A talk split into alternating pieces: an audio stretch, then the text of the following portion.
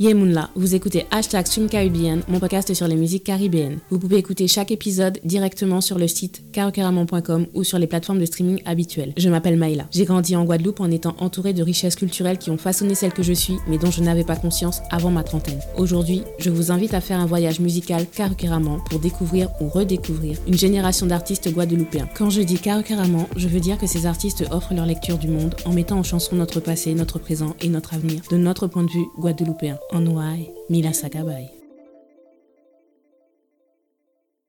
J'espère que vous allez bien. Après la soul caribéenne avec Mimi Nelzi, la dancehall avec Chris, le zouk avec Lorenz, la pop caribéenne avec Lissy Nice Jean, le jazz avec Arnaud Dolmen et la soul caribéenne futuriste avec Celia Wa, nous arrivons à l'ultime étape de ce voyage musical carrément avec le hip-hop créole. Un de mes premiers souvenirs de concert est celui de Passy au Centre des Arts, j'avais 12-13 ans et c'était donc ma maman qui m'y avait accompagnée.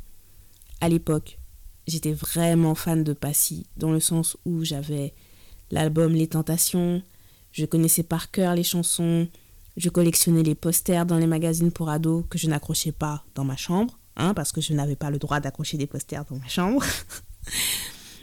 Mais voilà, c'est pour vous dire que quand j'ai 12 ans et que je vais voir Passy en concert en Guadeloupe, j'ai vraiment des étoiles dans les yeux. Et pourtant, presque 25 ans plus tard, je serai incapable de vous parler de Passy sur scène. Par contre, j'ai des images très précises du passage de la Horde Noire en première partie. Je ressens encore l'énergie sur la scène, mais surtout dans le public. J'étais fascinée de voir la jeunesse guadeloupéenne se célébrer avec un tel enthousiasme. Je ne connaissais pas par cœur les paroles de Mila Sakabay pour crier avec eux, mais j'ai chanté le refrain comme si ma vie en dépendait. Mon prochain invité était présent ce soir-là sur la scène, mais je n'avais de yeux que pour Dali et Darkman, parce que c'étaient les noms qui revenaient le plus souvent dans les discussions au collège. Et si vous regardez le clip vidéo de Mila Sakabay, il est présent. Il apparaît très furtivement, et on voit son nom à l'écran, c'est Ismi. Mais moi, je ne le connaissais pas. En tout cas, quand l'algorithme d'Instagram me suggère une vidéo freestyle avec un nom d'artiste différent, je ne fais pas du tout l'association. On est en 2018, il vient de sortir son EP Exotisme Volume 3 et sa page a des vibes afrofuturistes qui retiennent mon attention parce que je suis dans ma période Black Panther, Wakanda Forever, mon pseudo à l'époque c'était même Lady T'Challa. Donc j'engage la discussion parce que je constate qu'il n'utilise pas de hashtag. Une chose que j'avais déjà repérée chez beaucoup d'artistes guadeloupéens sans comprendre la raison. Et donc c'est ce que je lui demande. De là nous commençons à échanger sur la musique, le marketing culturel, l'identité guadeloupéenne. C'est une encyclopédie vivante du hip-hop. Pour chaque situation, il a la chanson pour la décrire. Vu son ouverture d'esprit, je finis par lui demander si je peux utiliser son titre Escape Music comme générique de mon podcast Caraman, dédié à la représentation de la Caraïbe au cinéma et à la télévision. À ma grande surprise, il accepte immédiatement et sans compensation financière.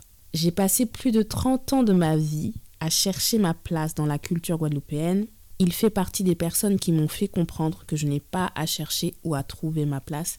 Il fait partie des personnes qui m'ont aidé à créer cette place. Il m'a soutenu dans mes divers projets et je l'ai déjà remercié personnellement, mais c'était important pour moi de le mettre à l'honneur par rapport à sa musique, car il fait partie de ces artistes qui, comme Kassav, montre la complexité et l'universalité de notre identité. Toujours dans l'expérimentation musicale, il cherche à repousser les limites de la création et à raconter l'histoire de notre peuple. Il est tout ce que les médias mainstream refusent de nous accorder d'être en tant qu'artiste, mais il incarne, pour moi, l'esprit Karukiraman. Rendez-vous dans le prochain épisode avec le M-A-N-O Mano Shango. Merci d'avoir écouté cet épisode. Abonnez-vous à ma newsletter pour suivre mon actualité. Pour écouter mes autres podcasts cinéma et littérature de la Caraïbe, rendez-vous sur carocaramon.com. Vous pouvez y lire également mes chroniques culturelles. Vous pouvez aussi me suivre sur les réseaux sociaux streamcaribbean ou carocaramon sur Twitter. Likez, partagez et surtout utilisez le hashtag streamcaribbean pour donner plus de visibilité à nos artistes. On se voit à dans d'autres soleils.